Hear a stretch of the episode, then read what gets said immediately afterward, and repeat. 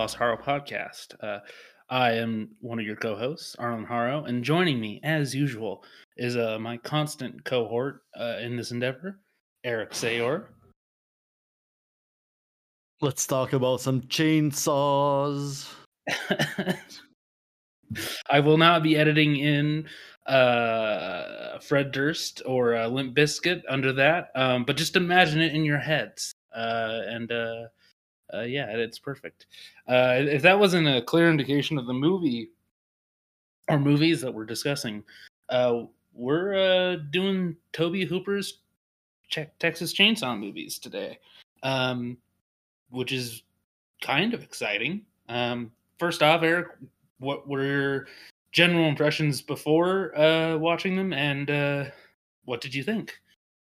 Yeah, I think like uh, the original Texas Chainsaw Massacre is like a movie people call one of the scariest ever, mm-hmm. and I kind of understood why watching it. It kind of has this like rawness, but like a lot of I, f- I think seventies horror, it's like it feels like very visceral, but isn't scary in a way because I feel like. Comp- I mean, at least this one, because I feel like completely removed from the from it living in like a major city in another country.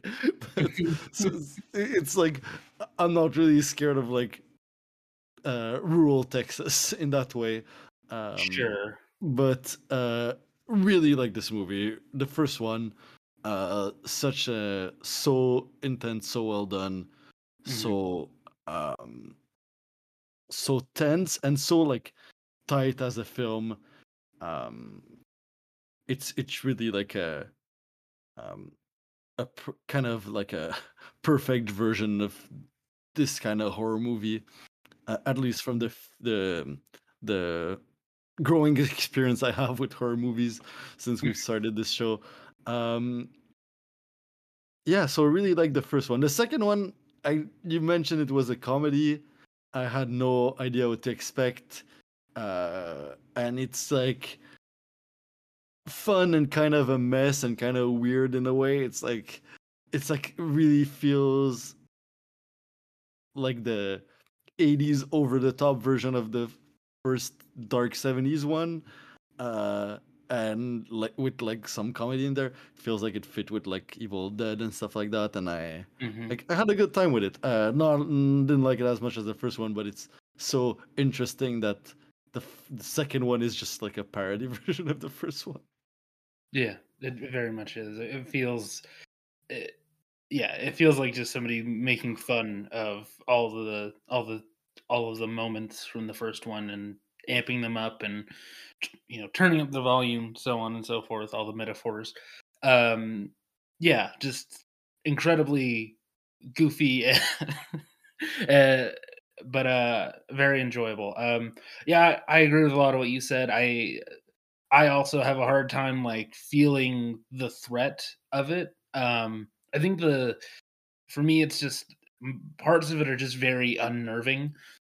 Um, uh, and parts of it still just give me that wincing feeling of like, ugh, I do not like, I don't like the way that he does that. I don't like the way that he swings that hammer or the way that it connects. Yeah, yeah. Um, all, all that visceral stuff really works still. Mm-hmm. Um, yeah, it feels it, it, it, it feels like more real than than what we have with C G I today most mm-hmm. of the time, and it kind of like it it you. You feel the kills. That's mm-hmm. it. Uh, I don't know how much I like this expression, but it's like in this movie, it kind of it, it really, it really mm-hmm. makes sense. It's...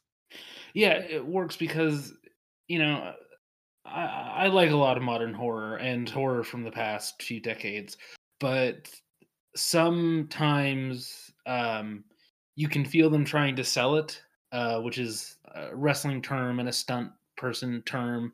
Um, You, you can really see the fact that the hits didn't connect, uh, that, that that person hit air, um, but the camera hit it. This, like, again, you really, like, get the sense that somebody got clobbed on the head um, in a few moments. Um, and I think and reading yeah. about the making of uh, a little bit, uh, a lot of the time they did. Like a yeah. lot of these shots, they were trying to get it right for so long that they actually were hitting each other, and there was no like stunt coordinator and or anything like that. So, and they were using an actual chainsaw. So oftentimes it's just like, like they actually hit each other, and the that's why it, a lot of it feels so real. It's kind of such a messy, fucked up in its production, and it's like it kind of you kind of feel it watching it. Yeah, yeah, it definitely comes through. It, it, it. You you mentioned Evil Dead, and I think that this movie and the first Evil Dead have a lot in common in terms of you can really feel like that they had almost no budget, that they were probably that their real lives behind the scenes weren't far off um, from the experiences on screen. Um, you know, there are stories of uh, Bruce Campbell having like coffee thrown in his eyes and stuff, and yeah, a, a lot of that stuff feels like it happened here. Um, so yeah, um, and uh, I don't know where I was going with that. Um, Uh, but yeah, uh, so I, I'll do a little bit of like backstory. I'm not super familiar with this movie because this is something I, this is kind of a first. I, this is a, a movie in a series that I had no exposure to, completely new to me. Um, I knew them through pop culture and just, you know, general touchstones. Um, but this was always like a, I don't know, th- this doesn't feel like my kind of thing. Um, And it's still not really. I don't see myself going and watching every other Texas Chainsaw movie. Um, I, I feel like I got I got it with these two. um, but I was very surprised by, as you kind of mentioned, it wasn't as scary as I was expecting. It didn't really hit me in the same way. And then you mentioned, you know, it being in another country far away.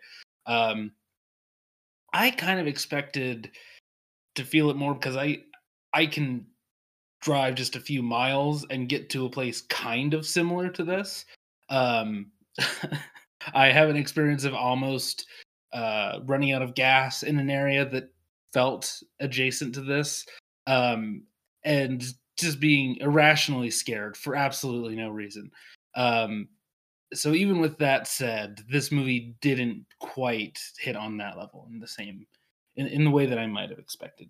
Um, but yeah. I, I yeah. think one thing with these kind of movies is like, it's sometimes it's hard to separate in my mind how like both these movies would never happen now because everyone has cell phones. Yes. That's that's the other thing. It's very, yeah, like, yeah. Yeah. Absolutely. I mean, I think it's it's possible to make a film like this and make it like in such a rural place that there's like mm-hmm. no signal, and it kind of makes sense. But even then, it's like mm-hmm. I don't know. It's it's like just hard to separate that part of uh, everything else. Mm-hmm. But otherwise, yeah. it's like like I think I just this this the first movie especially. I I think the everything feels kind of like believable. They're all like shitty teens, their dynamic are introduced pretty well, and all through the point of view of um, what's the name of the character? Um, oh, uh, Franklin. Is Franklin, it, exactly. You're yeah. you're you're kind of seeing a lot of it through the like the introduction of the char- character through the point of view of Franklin, who's in a re- wheelchair, uh, traveling to like. Let, let's talk about the mo- actual movie. Like it, yes. it's like it's like a bu- so uh, uh, like five teens are traveling through the U S in a van. Uh, Franklin, uh, who's a guy in a wheelchair, um, his sister, and uh, her boyfriend, and another couple. Mm-hmm. Um, and uh, they they kind of just like going from place to place and end up in Texas, close to um, where their their family uh, used to have a house, and their grandfather is buried there, and they ca- are kind of running out of gas, ending up in a gas station that has no gas left and decide, uh, while waiting, to just go and visit the uh, what's the abandoned house uh, of their family. Mm-hmm. And uh, when they get there, they're kind of they, they by exploring um, around. Um, two of the teens kind of find this house, which looks like they have gas, so they kind of want to try to see if they can buy gas off them. But that house is um, inhabited by cannibals who proceed to murder them. Uh, for one with a sledgehammer, the other with a uh, the other like by putting her like on a hook and uh, like removing the meat off them. Um, which you later learned is sold as barbecue in the gas station because it's a whole family of uh, cannibals, and they get murdered one by one, basically. Um, that's like the premise of the film, uh, and a lot of the I, I think the early parts of the movie where you get a lot of character work is like, they're talking about like real dumb stuff like astrology and like um and, uh, I can't even remember. It's like they're doing a lot of small talks. They pick up a hitchhiker uh who is like this this guy that has like this um uh has like marks on his face that's like uh, uh yeah, like, was working in a slaughterhouse.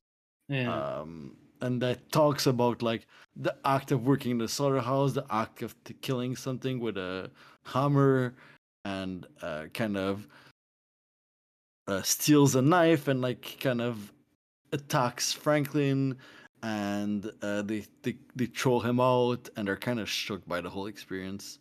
But also they're dumb teens, and they kind of get over it. Pre- like most of them get over it pretty fast.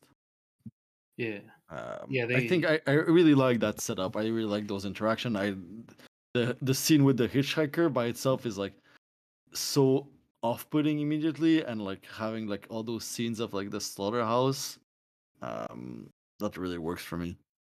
Yeah, I like the way that it sort of escalates. Um, you get a sense of the the community and like what the difference is between. They're kind of suggested as like college age, like city kids almost, um and then the hitchhiker, like like you said, he's immediately off-putting, but he just keeps on becoming more and more off-putting the longer that they spend with him, um until he starts cutting himself. Um and yeah, I just liked the way that that sort of the discomfort grows until they're all like screaming to try and throw him out. um Yeah, just a yeah, very good setup. Again, like that unnerving, wincing thing is, um, it, it begins very early in the movie, and uh, it just becomes uh, a staple of the way that the movie yeah. just makes you feel uncomfortable. Um, yeah. Um, uh, actually, we didn't talk about how this movie starts, which is with a crawl. Which is like right. telling the story kind of of like um, this massacre that there's rumors about it, but no one has ever verified it. Um, mm-hmm. And telling it like it's a real story that happened. Like that's the opening. And yeah. then you go from there to like some um, to the credits. That's where it's like a, a series of images of desecrated bodies. With uh with a radio host just talking over it, so telling about how yeah they've been finding body and body parts miss with body parts missing. Like people have been like uh, uh ransacking graveyards, uh, and then getting into like some other news like fire like uh that that never gets mentioned again in the movie, but kind of set it up sets it up really well. Like there's like some uh, uh huge fire at oil drills and and like. Uh, there's like a, I think they're talking about, I don't remember the sickness. Maybe it was Ebola being spread around, and it's like, it's like all yeah. like bad news, like over images of like fucked up skulls and um, the music, the music in the intro and the music of this whole film is just like all these like weird, off-putting noise. Um, I don't know what you thought mm. about the soundtrack of this movie. I think it's just like it's so. There's, there's like no real like it's a soundtrack, but it's not really music. It's more like uh, yeah, yeah, like weird, weird kind of weird band noise you can make with a violin with like some effects put on top of it. Um, mm-hmm. It's hard to say how they did it, but like uh, at the time because it's like not computer generated for sure. But um, yeah, it's it's like it's it's it's uh, pretty great. Yeah, it's it's a lot of like background noise. It it um I think it's something that Ridley Scott, I, I have a vague memory of him specifically pointing out Texas Chainsaw's use of sound and how he tried to copy that in sections of Alien, um, to great effect there as well. Um, but it's just like this very low, grumbling, unnerving noise at times. I imagine. He talks about how they used animal roars in Alien. I imagine it's a similar process. Um, I haven't looked into this, but I would almost assume that they probably used like, I don't know, recordings of like s- screaming dogs, screaming cats. That's the kind of thing that I would probably use. You just like slow it down and it still has this unnerving effect. And or I wouldn't be surprised actually if they just went to like slaughterhouses. If they, I mean, they are they were at a slaughterhouse as you can see in the film, so they probably just like stopped there and recorded some cows. This is all me just making guesses, but I wouldn't be surprised if I'm accurate on that at all. Um, and yeah, like it, but whatever they did, it's very unnerving. Um, and I that opening sort of shots, the the flashing of like the partially. Um, rotting corpse is like really effective and um, a, a great tone setter. And then that long shot of the desecrated grave um, that's like slowly pulling back, or I don't even know if it's actually pulling back. I think it just like sits there for a bit. Um, like that's, that's the stuff that's actually uh, it's yeah, it's, it's um great, terror is what I would describe it as. Like it, it's not scary, but again, it like I said, unnerving and just like wince-inducing, um, and just like putting you in this very um, uneasy mood. um, and then like like there's this apocalyptic feeling when you're watching it. Um, you know, the closest uh, comparison I can make there is like the way that Mad Max gives you this sense that everything is ending. By showing you very little, but just using the vibe, you know, th- the look of the movie is very like documentary, and it gives like the sky this like hazy quality, which is fits in with what they were saying about like the fire in the background, um, and it just it just all adds to this like um, nihilistic feeling that the movie gives off. Yeah. Yeah. Yeah, it's um it's that that whole like sense of atmosphere and dread and mm. it's it's it's all it, it's it's the um, from the from the beginning it's already there and it's just never kind of stops going up and up until it kind of yeah. devolves into the absurd. Like, like at some point, this movie becomes like so. Um, goes so far into the horror direction that it becomes absurd. In mm-hmm. the images you see, like it's like, and then you're seeing like the character's reaction to how completely horrifying everything is going on, um yeah and it's it's like the build up up to that and just like the the the the kind of like the the climax of like the dinner scene is like um mm. it's, it's it's so I think the, the yeah like the atmosphere plays a huge part and like oh, how it's like it, it all it's all built on top of that. Yeah, and I, I like that it it it never um I, I don't think it ever verges into the surreal, really, um, which would be an easy thing to slip into. Like, it keeps it all fairly based in reality, but just like, um, uh, but just bizarre. It just leans in the, into the bizarre. Um, the closest thing I can think of to something where it's like, well, that doesn't feel right, or that feels a bit arch, is like Grandpa doesn't look. He looks like a. Yeah. He look.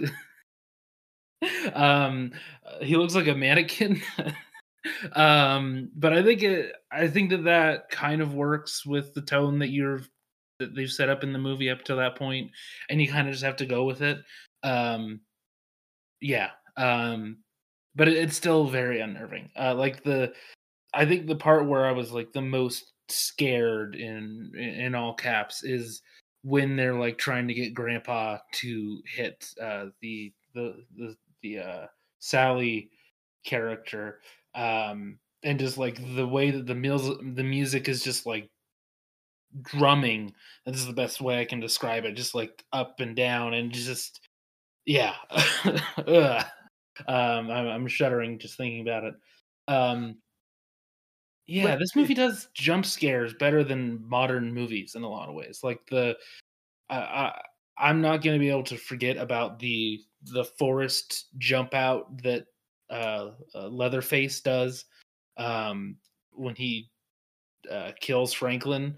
Um, it's so effective, and he spends so long just like going back and forth and with the chainsaw just like continually slashing at him. Like it's it's it's both terrifying, but there's a joy that the actor playing Leatherface has while he's doing it.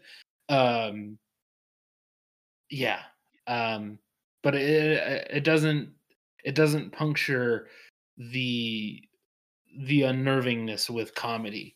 Um, even though it it ought it, it ought to be, um, it, it, I mean, it's a very I, funny. I mean, I, I I definitely found part of this movie funny. I think it's mm. kind of, I don't know, it it kind of like balances on it, but like there's there's definitely scenes where they're arguing about like how to they're running their business and stuff, and like at the dinner table, and it's like, oh, you have like. The they, they kind of take those like family roles where like Leatherface is like the housewife and like um the um, the hitchhiker um is like the the the son that never listens and like goes too far, and like the father is tr- trying to keep them uh the father figure is trying to keep them on a leash, and like okay we mm. actually need to do that. It's like there, there's like It's, it's kind of. I mean, for me, it, I found that kind of funny. And then you, you have the, the those, and then it zooms in on like her and her reaction to it, and uh, her like um, zooms in on her eye and her tears, and it's like, it's kind of dumb and funny the conversation they're having, and at the same time, it's like completely horrifying. And I, I kind of, it kind of. That's why, that's what I meant by like. The absurdity of like yeah. the conversation they're having at the table. It, it, it's absolutely absurd. I I think what I'm getting at is it's um it's not the it's not the absurdity that punctures um th- that punctures the anxiety. Um it's not like American Werewolf where the comedy in that movie like lets the scene breathe and like lets you not feel as anxious. Um, right, right, yeah. I mean, it's not like the, the the sequel of this movie just like takes that to the extreme and just makes it an actual comedy. Like, yes. uh, like we'll, we'll get to that, but it's like it it it does the diner scene again, but like, and it's the the thing that kind of you real you you realize that he knew is that like it's basically the same scene, but it goes just like one step further into like the absurdity mm-hmm. of it, and it becomes just a comedy. And it's exactly. like, and from like for me, it's like kind of a little evident that like it's trying to be like confusing in how you're, you're kind of supposed to react to it, because it's like, yeah, I mean the like the the scene where like the scene with the hammer is also like uh it it it feels like almost like a joke, like, right? But it's not mm-hmm. funny because you're seeing her scream and cry, but it goes on for like so long that at some point you're like, or is this serious? Is it not? It's like, mm-hmm. I don't know, but it kind of it, it works because it's uh it, it's yeah. I, it, I think it like stays like on the on the line, but um I don't know. I'm yes. curious about what I'm curious what watching this movie with a crowd would have been like. I kind of really want to oh, watch yeah. it in a theater and see like how are mm-hmm. people reacting like as a whole to that scene. Because I've been in the crowd in a horror movie and laughed and like was the yeah. and there's like three people in the full screening laughing and you're like, okay, yeah, these people get it. It's kind of like uh, yeah. there's like a joke in there. I, I mean, think a lot of people would. I, I think a lot of people would laugh, but it would again, it wouldn't be the the puncturing anxiety laugh. It's you're laughing because you have no idea how else to handle. Yeah, yeah, yeah exactly. The, like it's it's because you can't scream anymore. The screaming I mean, is out, yeah. I mean, yeah. I think, I think, like a modern example of that is like something like um, Hereditary, which is like mm-hmm. kind of get into absurdity to the point that it there's it's kind of funny and there's like there's like visual stuff in there that's like off-putting, but all in a kind of funny way, and it's like even if the tone is really serious, it's like. N- I don't think that movie um, is as like completely like bare as like people say it is. But I don't know. That's a lot of that for me is like my perception and like reading people write about it. It's like, yeah, some people are like, yeah, this is just like the most horrifying thing ever. And some people are like, yeah, when he lives in the air at the end, it's kind of like, It, it kind of looks kind of weird, right? It's like, it's not, it's, it doesn't, I don't feel like the ending of that movie takes itself the most seriously. It's like, mm-hmm. I mean, the effect on the character, like, it's always in the character, right? It's like, um, right. like this movie, in this movie, you're seeing her getting horrified and to the point of like, that she breaks in the end and she's the one laughing because she like kind of, I mean, she's laughing like I'm laughing watching this movie. It's like she survived through all that, and it's almost like inconceivable that all that stuff happened. That like that old man sucked the blood out of her finger. That like he was, she was, they were trying to have him hit her on the head, and she still made it out and escaped and survived. And it's like, and it's, and um, she's just like broken by it all, um, to the point that the only thing she can do is laugh. Yeah. Um, and I, I mean, I, I just, uh, I think all that stuff just works so well. Um, you mentioned um, uh, jump scare. I think the one that works the best for me is when, um, so you have like Kirk and Pam going to the, through the house to like get some gas, try, try to ask around for some gas, and like he goes in the house and just like gets a few steps in, and then just Leatherface shows up and bashes him on the head with a hammer, and then he's dead. That's yeah. it. Like one shot, one second, like blink, and you and you don't understand what happened. Mm-hmm. Um, yeah, you, you don't even get a sense uh, a chance to process it. Yeah, um, exactly. And yeah. and then you're just immediately with her, who who's like wondering where he is, and she goes in the house, and then you get to see like a lot of like, you got earlier to see like the um, the decrepit house of uh the their grandfather that are trying to just like see what it looks like, um and that's like just a, a destroyed house and. A lot of like uh, pain for Franklin, who's like in a wheelchair and just can't follow the people in it. But you you get into like the really like the real nightmare house where she goes in and goes into a room where there's like a, a a chicken in a cage, and there's feathers everywhere, and there's body and bones and skulls, and she's like, she's she can't even process it. Like, she's not, mm-hmm. like she isn't like, oh, these are the these are fucked up bodies. She's like, what what even is this? Right. Yeah. Like, the closest way you could even approximate what she might be thinking is, oh, I'm in hell. This is, I, I'm dead already. Um, yeah. And yeah, like that's the, it's just this like electrifying feeling that, uh, and the way that, the way that they show her like trying to run away. And then like the follow up to the previous sequence where Leatherface just comes out that door and just like grabs her up very quickly um, and efficiently is also just like, again, you know, skin tingling, wince inducing, um, so on and so forth. Just like, ugh. um, just like, yeah. Um, yeah. That, that, that, all that, all the, all of the kills, I guess, are just like the way, the way that characters sort of meet their ends. It's, I think it's all well done. And, and that's very hard to say in like a horror movie, especially a, an older horror movie. You know, usually there's some moment or sequence where a character is, you know, being dispatched where you're just like, oh, well, that doesn't that doesn't really work. I, I think every character sort of gets an interesting, um, I guess, conclusion in this. Um, uh, yeah, and they're all unnerving and uh, they all stick with you.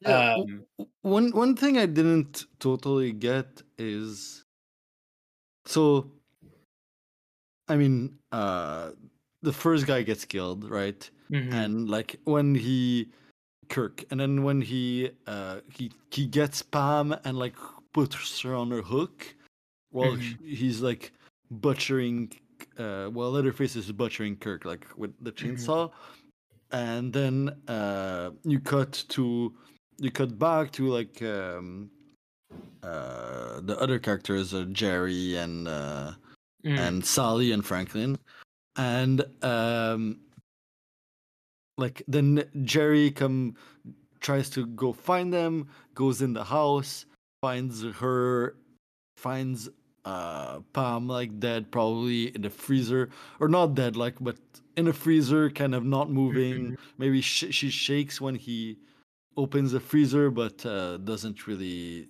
do more than that. And mm-hmm. then he.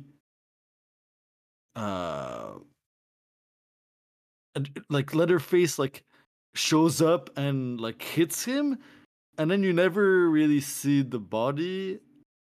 I guess, it, like in my mind, it's kind of like like reading a summary. It says he dies, but it, I thought like Leatherface was like looking around and couldn't find the body because he escaped or he got up, or that was my understanding of watching the movie, but I guess I was wrong. I guess that's the kill that just doesn't work for me, because it's like, oh, oh you see him get hit and then you just don't see the body again. In my, maybe I'm misremembering. In my memory, he was in the freezer. Um, oh, he was in the freezer I, later, maybe. He might have been, but I... I Huh? You saying that? Yeah, he might be the one that doesn't work. Actually, you might be right about that. I mean, because uh, it, it feels like Leatherface is looking around for his body, mm-hmm. but I guess maybe he Leatherface just looking for uh, to see if there's anyone else there. But uh, right. I guess the way it's shot, it's just a bit confusing. Like I kept expecting him to show up again. Mm-hmm. Uh, And he never does, and I guess like reading reading a summary, it looks like he's just dead. But uh, I guess that's that's the the one that was confusing to me.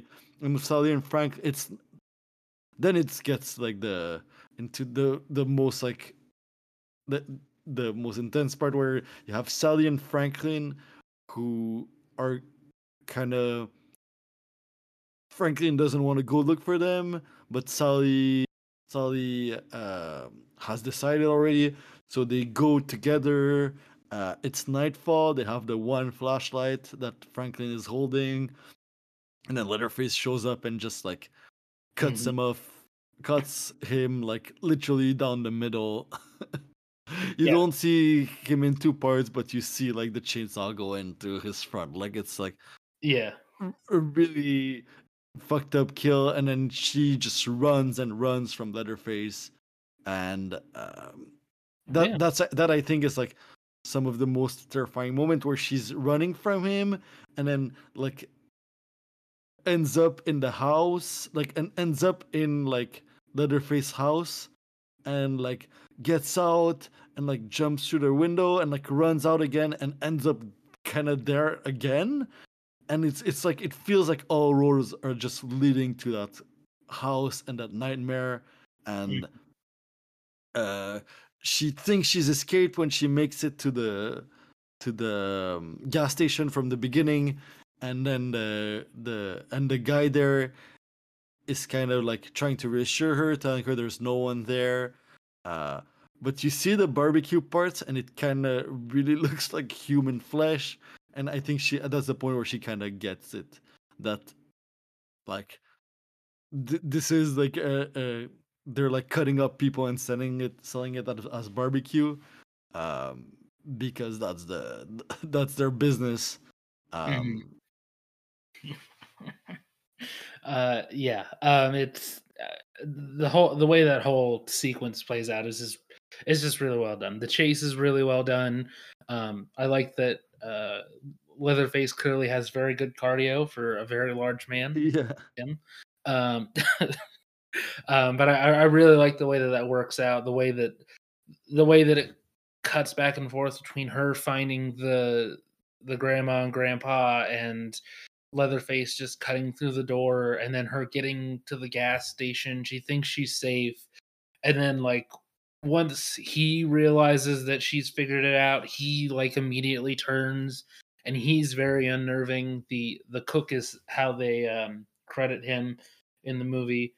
Um and I just yeah, I like like just like this cold precision that the family has, where he just like immediately almost immediately knocks her out, wraps her in um like a canvas bag, I think, um and just like brings her into the car, stuffs her, uh yeah puts like stuffing in her mouth or something. um I mean, I, I think the most horrifying part of that is like she like takes a knife on the stove and tries to like defend herself because she understands what's going on.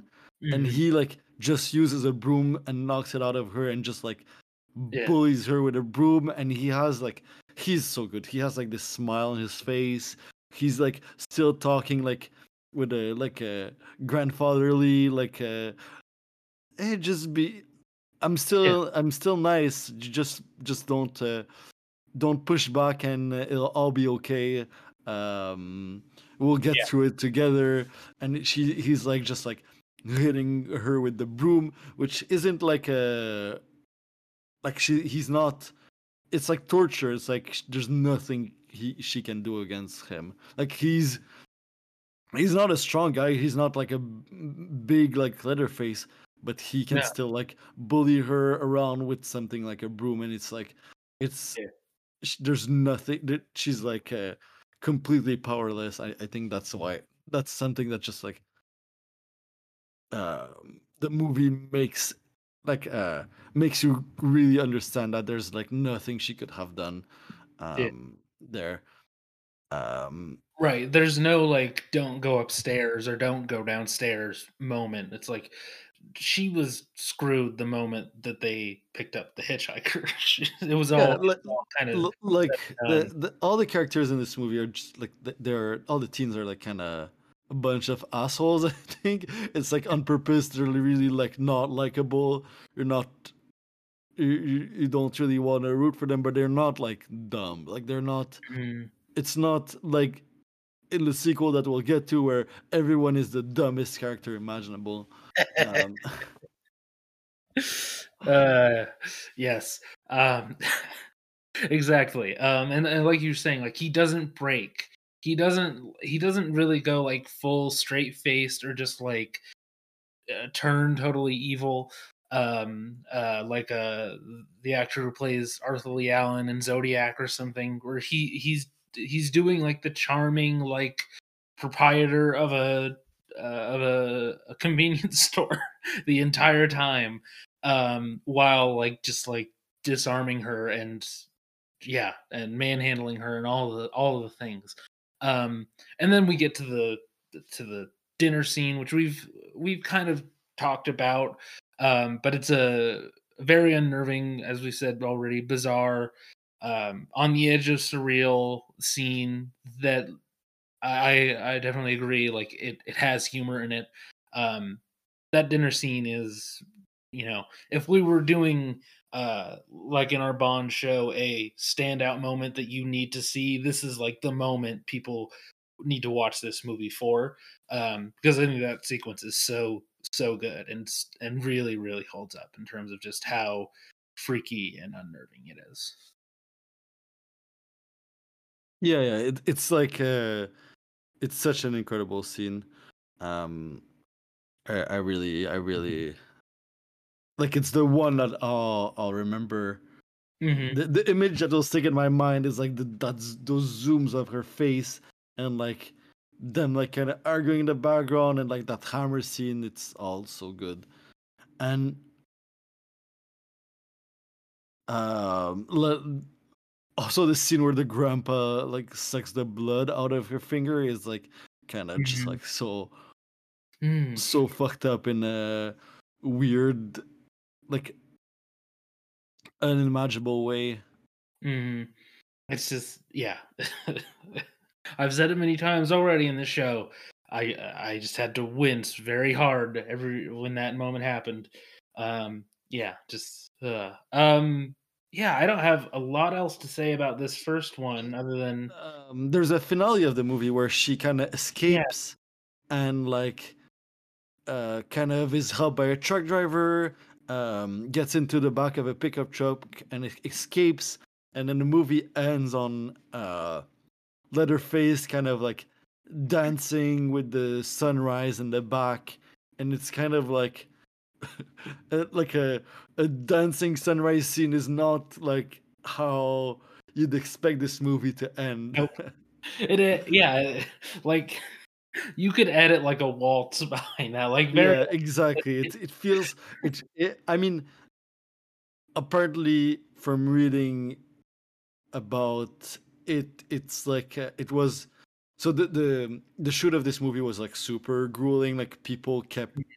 Getting injured, and it was like zero security, and it's like, and when they finally shot this, um, the actor playing Leatherface, uh, Gunnar Hansen, was mm-hmm. just like doing this like thing just to kind of piss off Tobe Hooper, just as as a, like, we're done, fuck you, leave me alone, and uh.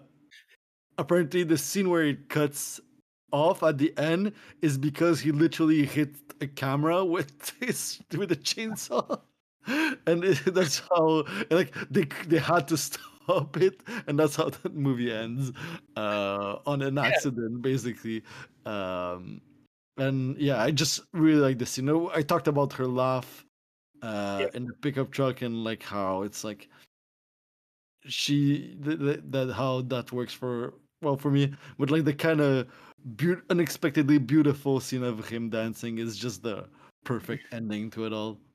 Yeah, th- those two moments, um, I think I knew those moments just from pop culture, but seeing them in context, they both still play really well. I really liked that as an ending.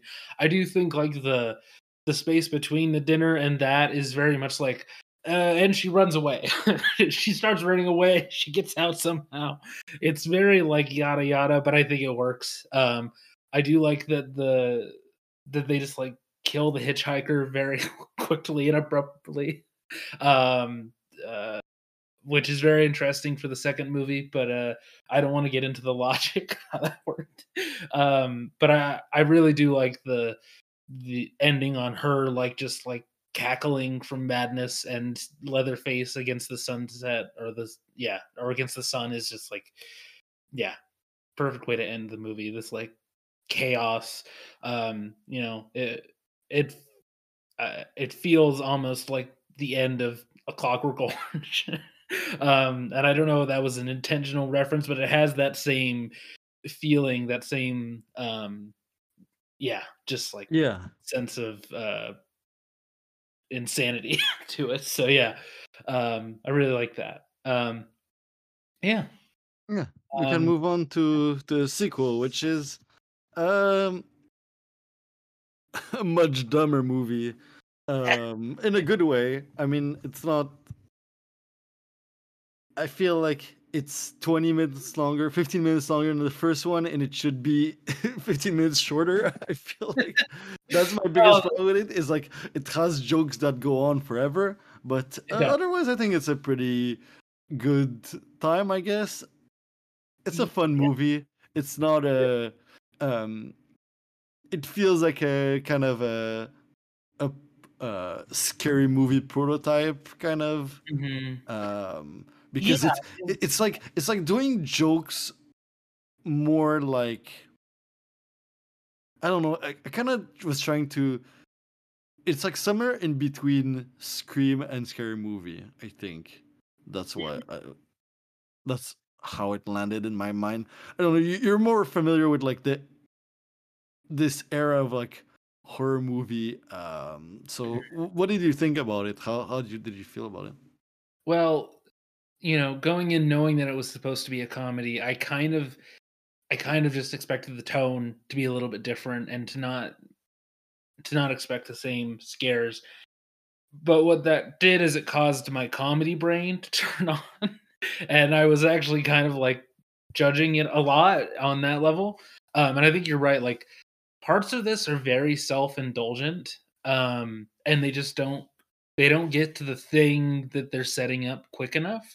Um, like, they do a good job of setting up very clearly that Dennis Hopper is going to get a chainsaw and there's going to be a chainsaw fight. Um, and I don't mind them taking their time to, like, build up to that, so it's, you know, so that when we get there, it's, like, exciting.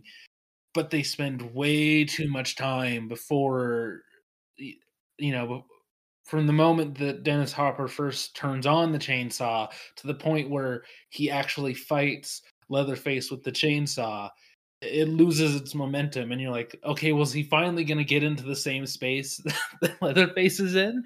Um, or are we just going to keep on, like, pushing back jokes like that? And it's just like, this is where I agree, like, it's a little too long for the jokes that it has, and the jokes sometimes go on um, way longer than they need to. Um, at the same time, I think the comedic performances are all very strong. Um, and this is, this is a thing though, in eighties, like eighties horror, there is a lot of just like comedy interspersed with these movies. I think a lot of the times, a, a lot of times it's not intentional comedy. It's just a, a, a by or a, Uh, an additional factor that comes from them not having enough money or not having good actors, um, and not really writing scripts that can work around those actors. The biggest difference, I would say, between seventies horror and something like the first Texas Chainsaw um, and eighties horror is Texas Chainsaw, the actors are as good as the script, and the script is as good as the actors. And because of that, they can hide, they can hide things. Um, they can hide inconsistencies and in inefficiencies within the performers that they have available. Um, because the script is very spare. It's not like a lot of like long dialogue scenes or monologues that require a really good actor. Um, and a lot of eighties movies just don't do that. Like they'll just like put really egregiously bad actors and give them scripts that are not befitting of those actors. Um, this movie, I think, though, a lot of times the material does feel right for the performer who's playing the characters, um, or who's playing a given character. Like, I think the uh, Chop Top or the Hitchhiker in this movie, um, it, his stuff is so well written. The entire family stuff, actually, like all of their speaking lines, um, it's some of it's some of the best comedy writing in the whole movie. Um, and those all of them play those lines perfectly. They play the comedy exactly right. And on the flip side, Dennis Hopper is playing it just straight enough, um, or as straight as he can play, um, so that it it just works, and it it feels arch when it needs to feel arch, um, and it feels straight when it needs to feel straight. So, I, but this again, like I I completely agree. Like, some of the characters in this movie are incredibly dumb. Um, and very eighties movie characters. Um, so yeah, yeah. Uh, um, I think uh, the. I mean, the biggest surprise is that Dennis Hopper is in this movie. Yes. Just playing a parody of a Dennis Hopper character. Kind of, yeah. Yeah. I mean, it's it's a. I think that the thing I like about this movie is, like, it's so self-conscious about, like, the first... It understands the first movie so well. It's... it's. I feel like it's so rare to see a director making a parody of his own movie. Uh, and, like, that mm-hmm. understand perfectly everything that makes it work and everything that's, like, c- kind of... under also understanding, like, the influence he has had on, like... culture in the past decade, and like just making fun of all of that. I mean, something we didn't talk about the first movie is that there's there's some themes in there about like how like the family used to be essential, right? Like the grandfather was worked in a solder house. He was the best at it. He was always needed. They they were so they were so good at just like working in a solder house, and then they had to. Once like their usefulness as like just to killing animals beca- became like um, once they were no longer useful, they kind of became that. They weren't like born that. They're not like a, a generations of cannibals with like a weird history. They're like a family of like slaughterhouse workers that were basically the best at it and got replaced by like the air, compressed air guns. Mm. Uh, and once you have compressed air guns, you don't need to have the weird people obsessed with like killing animals uh, doing the job. You can have just any uh, any person that has a stomach for it, just do it. Um, yeah, yeah and you uh, can just and, replace them with the next person who hasn't gotten sick of it, or yeah, and it yeah, and it kind of intersects that with like the idea of like the weird family unit and like actually having a functioning barbecue business because this is how they live. So they're like they kill people to eat them, yes, but also to like sell the meat and like make money and like keep themselves alive. Like it's. It's their actual yeah. business, and this movie takes it further. That makes it like all about like, uh, like the cook character, um, yeah, who uh, Chop Top Sawyer, I think is his name. Yes, uh, yeah, yeah, Chop uh, Top Brayton. Um, they give them names in this one. Yeah, uh, yeah, yeah. Uh, in the first movie, they're just like the cook and the hitchhiker and grandpa, and in this movie, there's like, uh, I mean, Leatherface is still Leatherface yeah. played by a different actor in this movie, um, uh, but you do get, uh, um, I think it's yeah, uh, no, it's. I was sure it was the same actor. Play, playing uh, the cook character. Uh, no, it's not. I did, it's, um, no, yeah, Bill. You, Bill you, you have Bill Moseley instead of uh, yeah. Jim uh, Slido.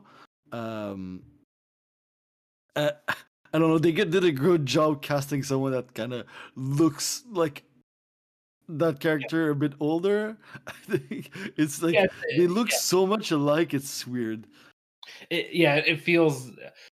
It's it's interesting. It's two actors who feel like they're absolutely playing the same character. It doesn't feel like they've missed a beat. Um, he feels like a, an evolution of the character, um, certainly, but it, it doesn't feel uh, like a complete recast or a reset of the character. Um, yeah. Um, but yeah, he gives like a, he gives Chop Top sort of a, a slight, a slight like, uh, uh, uh, turn in the character, like a little bit more of a, of a, of a personality, I guess. Um, everybody gets like, like there's a, there's an extra level to these characters beyond who they are in the first Texas Chainsaw. I uh, mean, they make him like, he's like a traveling cook that like wins a cooking, a chili competition. Yeah. That's like so proud of being the best at it all and only cares about like making good food and making money. Those are the only things he yeah. cares about. And it's like, he's kind of a little bit like that, and, and kind of keeping the other guys like on a leash a little bit. And he's kind of like that in the first movie, but it's like this is to the extreme to make he's like a exactly. like it it it makes the whole thing as like a like a capitalistic endeavor. Like they're trying to make as much money as possible. Like that's their business. They don't they like. Yeah. That's the only thing on his mind. And when we, the, the guy comes with the chainsaw to kill him, he tries to, uh, Dennis Hopper comes to kill him. He tries to buy him out because he thinks it's one of his competitors trying to eliminate him. Like it's like yeah. he, every character in this movie feels like they're in. I mean, a lot of the characters in this movie feel like they're in different movies. Uh, they do. I think it's like, um, I mean, they're all or like. This movie is changing so fast in terms of tone and in terms of like who you're following. Um, mm-hmm. And yeah. maybe we should get in into the story of this movie because it's like, yeah, it, it also opens on a crawl. Uh, and the crawl says that like they tried to f- like uh, the, the, um, the girl from the first movie escaped, but ended up kind of catatonic, and they tried to look for the the people, the cannibals, but never found them. But there's been like a a series of like what looks like accident, but could be chainsaw murders. And the Texas Chainsaw Massacre is now all of Texas instead of like just this small corner of it. Um, it's like it's like a, a it's I think the least tongue-in-cheek thing in this whole movie. It's like. Oh, I guess we're getting into something serious still, more it, or less. It, yeah, it is, but it does it does feel a little bit less like it's less intimidating than it is yeah. in the first one. Like the first the first crawl brings you into the tone of the movie. Um, this crawl does the same thing. Like I think it does set you up for it to be a bit more loose and a bit less serious. Um, but it's still. It gives you this sense of like we're upping the ante quite a bit. The way that he's like the Texas Chainsaw Massacre is still ongoing, or it never ended, or something like that. Yeah. But I, I do get, I, I do see what you mean, where it's like it doesn't feel like it's a huge departure from how the first one begins. Mm-hmm. Um, just a slight shift, um, and an extension. Um, that's the thing. Like a lot of it feels like an extension of where we were in the first one, um, but it it it goes off the road pretty, yeah. pretty rapidly. Yeah. So you have you, you, it starts kind of with these two like kind of like a uh, young adult assholes riding in a car, like shooting uh, street not street sign but like road signs with a gun, and then just. Calling on this rock radio station uh, and kind of trolling it. And um, they're going to like this big football game in Dallas. Um, yeah, and, yeah like a college football. Yeah, thing like there. a big, yeah, yeah, big college yeah. football extravaganza that's supposed to be like a huge party. And on the road, while they're on the phone with the with Stretch from the uh O K L A station. Uh, I think that's the name of the station. K O K L A uh, yeah. radio station. Um, they get like attacked on a in their car by uh, Leatherface and um, the character that's the hitchhiker in the first movie. Um, yep. Chop Top. So, yep. Chop Top. Uh, uh, Yeah. Yep. Yeah. yeah. So they so they get uh okay. So I, I'll get back to something. something so yeah, they, they they get they get attacked by those two uh and um and get like murdered with a chainsaw, but it's like it's like an action comedy scene. It's like they're cutting off the like it's happening on the road. Uh, Leatherface is like gets shot in the face, but has like a it's like a skull that he's holding in front of his face, so he has a face behind the face, and he's cutting off the car with his chainsaw and like basically murdering them. Um, and uh, while while all that happens, while um, they're on the radio with Stretch, the host from K O K L A. Um, mm-hmm. And, and you get song is playing very aggressively underneath it all, and it's yeah, yeah, yeah. yeah. The thing I was saying is that I kind of mixed up uh, Drayton and Chopped Up. Drayton yeah. is the same actor, so uh, he is. Yes. Yeah, I didn't realize that. I, I, I just mixed up the names. Um, yeah. Yeah, yeah. I, I saw that uh, Chopped Up and Hitchhiker were different. But I I thought Jim Cito is the character that I kind of. that kind of just plays the same mm-hmm. just like kind of like play play just like nails um nails pushing his old character to the extreme. um yeah, the, yeah with the whole America putting down the small business. yeah. uh, uh, this small small business always get fucked up the ass, he says yeah. after getting a chainsaw up his ass. It's yeah, it's so good. um, yeah, the whole again, like I like that the characters do feel like logical extensions of where they were. Like Leatherface, it, it makes sense that he would like have like a that he would like crush on one of the victims and so on and so forth. And yeah, um, when um, Chop Top says "music is my life," like that. You totally believe that. Yeah. Because what else would they be doing? What would their their main form of entertainment would be? The radio, most likely. So yeah. I mean, of course. When he meets Stretch, he's like, "Oh yeah, you're my favorite host at the radio. I listen to you all the time. I'm still gonna kill you." Right. It's okay. Um, yeah. You get this weird bit also that of like those guys calling the radio and like uh, the. Stretch is like hosting, and there's this other guy called L G who's just like, I don't know, I don't know what he does, but he doesn't do his job well because he can't like stop the call. I don't know yeah. how that works, but they, they they have this bit where they can't uh they can't yeah, they stop can't the call. Yeah, they, yeah, I don't know how. I guess I don't know enough about radio producing. I guess they can't just like hang up. I I don't know. Maybe it's because they're on a cell phone. They're on like an eighties car phone. The other, the callers, I, it's very confusing. Yeah, um, yeah, I mean, yeah I it, it's just a weird de- detail that I didn't really get why. I mean, I think p- part of it in my mind is like, oh, maybe it's like an actual limit, but also L G feels like super bad at his job, and so maybe it's just that. I'm tr- yeah. He's like, I'm trying stuff, but I can't do it. Um, yeah, it feels like we, we need a reason why they would still have a recording, yeah. why they wouldn't just hang up once the chainsawing begins.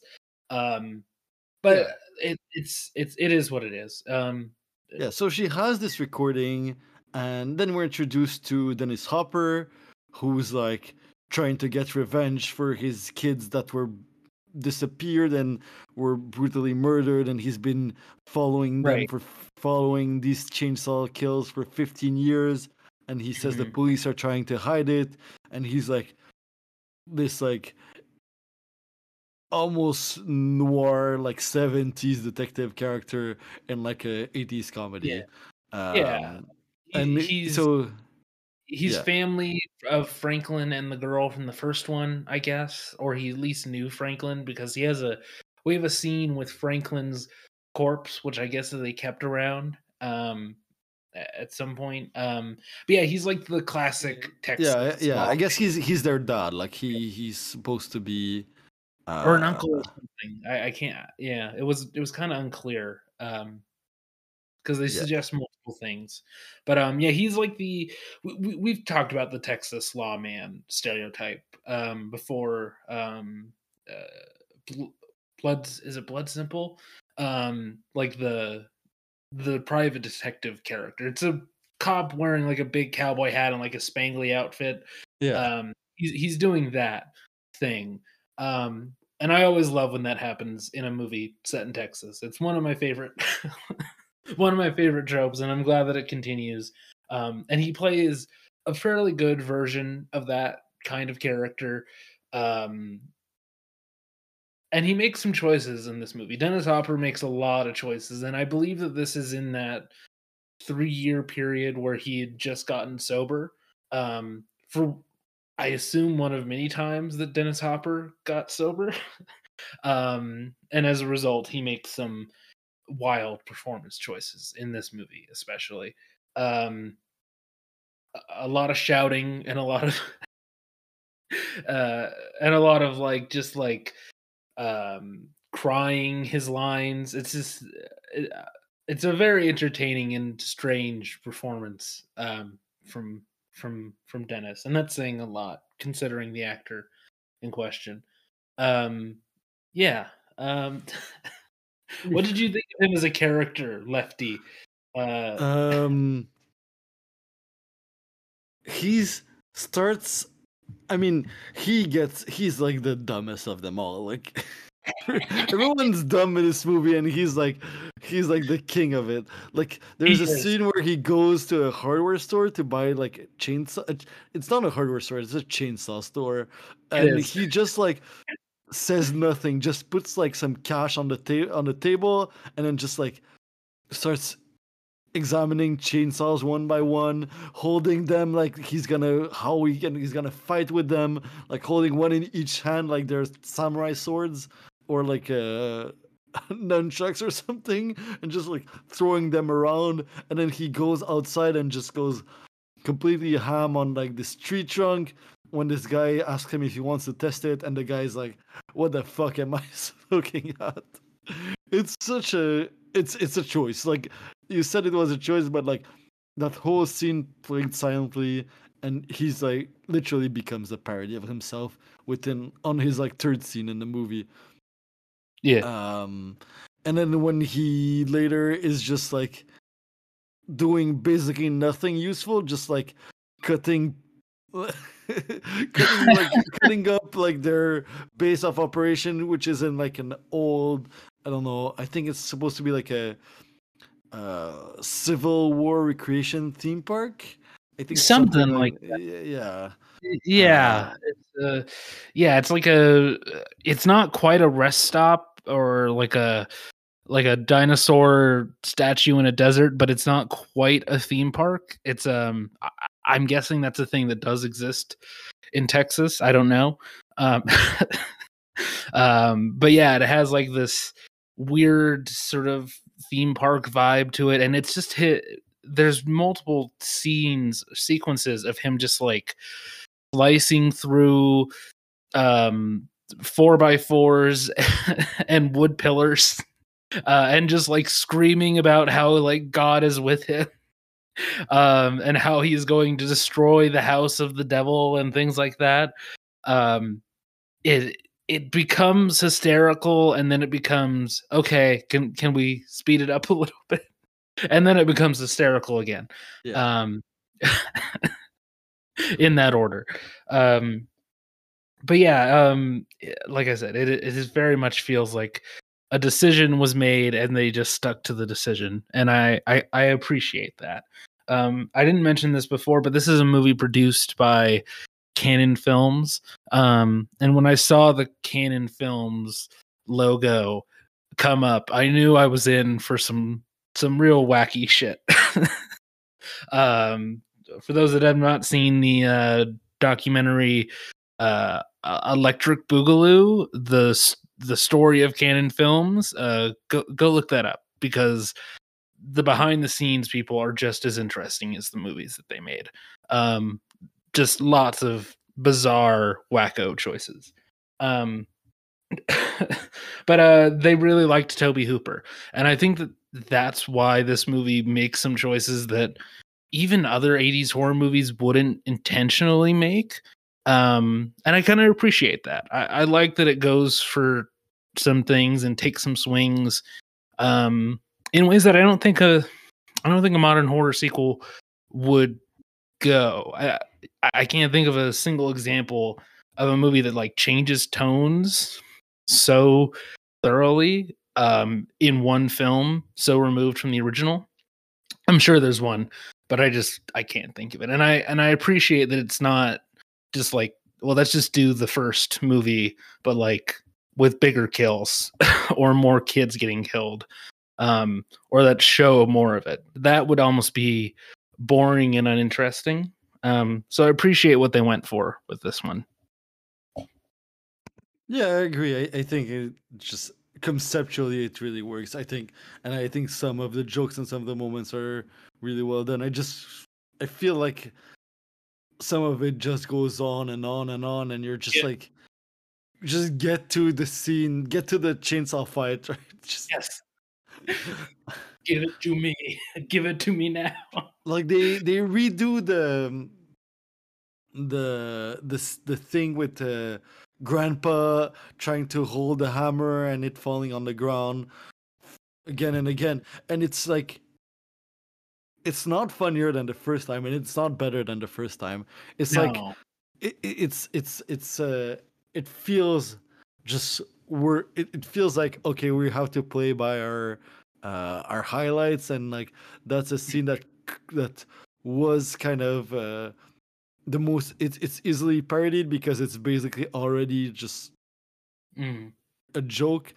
And I think the joke in this movie is that grandpa is like kind of more there, like he's like, even though he fucks up, uh but he's like he he has like emotion. In the first movie, I think it's so it it works that that scene works so well because like He's like a, he's like a, he's like basically almost a corpse at this point, mm-hmm. um, and they're like rooting him on and screaming, and it's like, it's it's hor- the whole thing is just so horrifying. And it, in this, it's like the exact same scene, but it's supposed to be funny, but it's just like I, I think it's the weaker, weak one of the weaker jokes, mm-hmm. uh, or or like a weaker try for a joke. Yeah, and uh, like you said, it. It feels like they, um, it feels like they felt obligated to recreate some, some sequences. Um, uh, yeah, it feels like, well, of the list of things we have to recreate or reference back to, this is one of them, and they didn't need to. Um, you know, there's other stuff that I, um, that I think uh, it made sense to stick to, like. Uh, I really like that they're like, we're going to end this movie essentially the same way that the first one ended. Um, uh, or we're going to like combine the ending, the two parts of that ending into one moment. Um, and I think that that works. And some of the other callbacks I think work better. Uh, just them doing another din- dinner scene makes sense, but I, I don't know if they needed the grandpa and the hammer. Um, I do like the makeup of the grandpa a little bit better yeah. in this. So I mean, I mean, it's it's like his, the whole thing is like. Um, I think I like just like the kind of, um, it, it, I don't know, the mummified version. Like the the, the in the first movie, it, he feels almost like a mummy in yeah. a weird way, and in this, he feels like a. It it feels more like. Uh, A mask and makeup and stuff on top, like it's like mm-hmm. it, it it's it feels less real. It feels like like a lot of this movie. It just feels it's not trying for uh, horrifying. It's more trying for like uh, effects and kind of like the like you get a lot more gore in this movie. You got a lot of more like blood and guts, but it all looks kind of like um it all it looks so. Produce it looks so fake. Um, I think. I mean, it works with the whole movie, but it's definitely like a. It's definitely yeah. like a, a a bigger budget doesn't mean better effects. Right. Right. Exactly. Yeah. Um. Yeah. Like uh. Exactly. Like they because they have to like cut away in the first movie. Certain stuff sells better. Gore effects just hit more. Um, that said, I do think there are some moments where um, having like access to slightly better performers, it kind of works in the favor of this movie.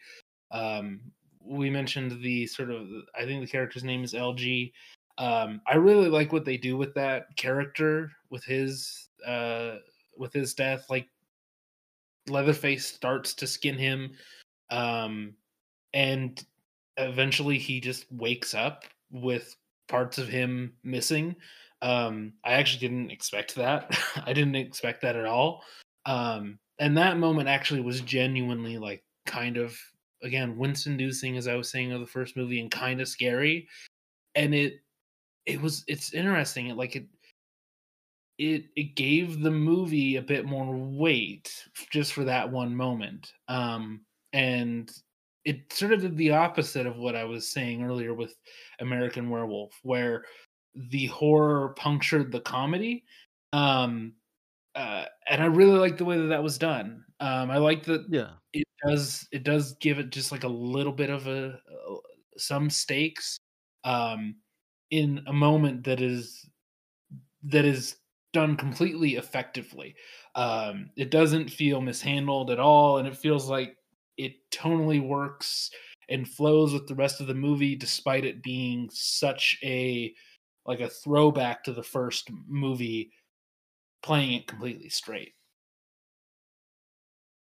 Yeah, yeah, no, it, it definitely, there's definitely some of the, like, um, some, like, we compared it to Evil Dead two in the beginning in there, but then, yeah, there's, it definitely, like, has the same, not, not as, I mean, not, not many movies are good as Evil Dead two at this, but it's, like, mm-hmm. uh, the right balance of, like, um, you have, like, horrifying stuff happening on screen, kind of, and then it goes from that to comedy, and then back to like horrifying stuff. Like you go from like the back and forth um, when Stretch gets attacked at the radio station, the back mm-hmm. and forth of like her with Leatherface, uh, where it's like kind of like a.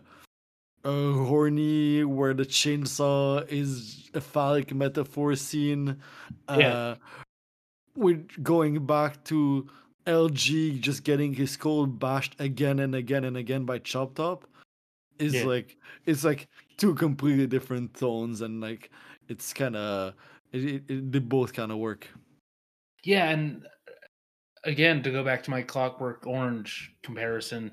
For this one, like that moment feels a lot like um, Alex and the Cat Lady in Clockwork Orange. Mm. Um, it has a very similar like sense of not uh, of like I guess uncomfortable eroticism is the best way I can put the words together there. um, like it's just like it, it just feels uncomfortable, and there, like you said, there's this there's the phallic symbolism there, and it's very obvious. Um, and I, I just like the way that scene is played out. I like her performance a lot. Um, she, she sells it a lot. She's really great. I, I, I, I do want to yeah. say like the actress who plays Stretch, she is, she is excellent in this movie.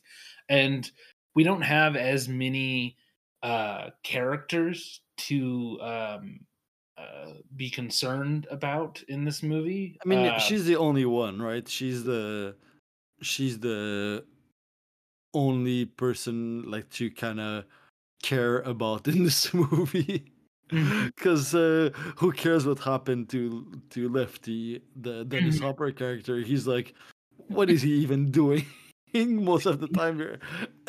yeah he he's a cartoon, like I mean when he yeah. appears at the end and it's like a Western moment and he's like singing a song basically, and then just like gets into like the one-on-one mano a mano uh, chainsaw fight, and it's just like and I, I love that the that scene just ends with um with uh the the cook um Drayton just blowing themselves all up with a chainsaw because they're done. Like, fuck all yeah. this shit. Who even cares? A lot of stuff ends. Let's just blow it all up.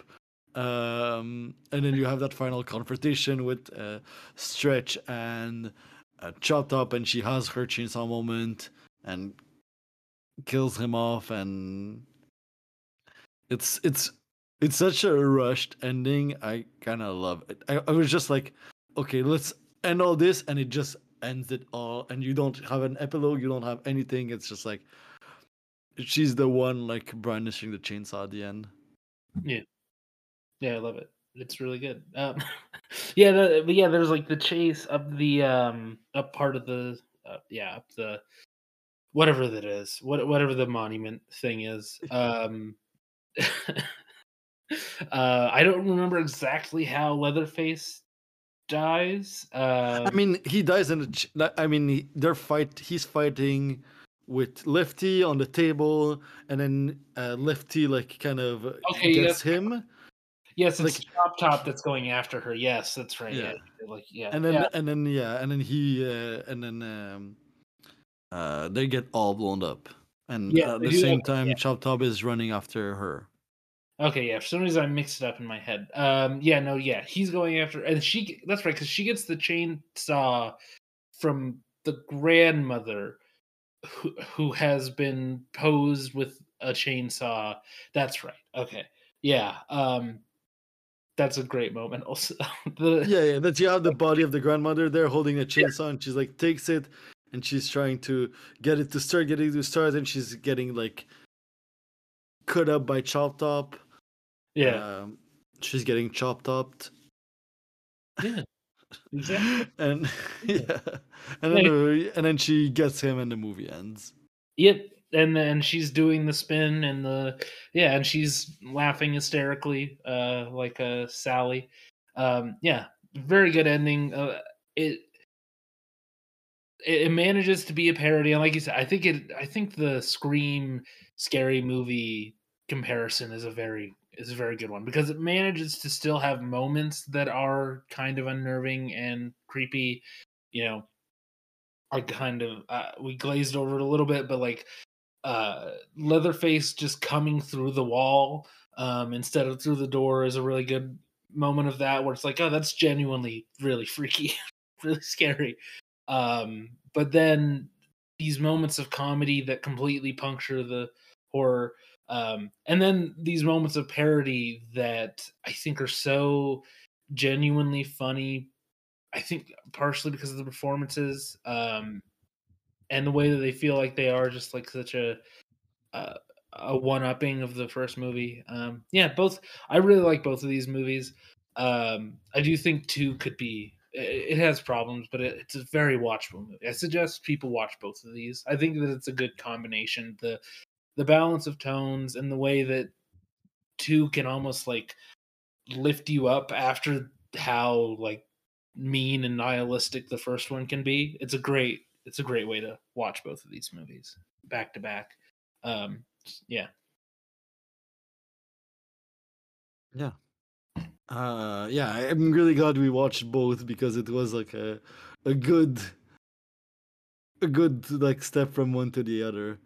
Um, yeah. It's just funny to think that this is the director of uh, Poltergeist that we also covered on this show. Um, yeah. Making these movies and going from making Poltergeist in between both of these movies, I think.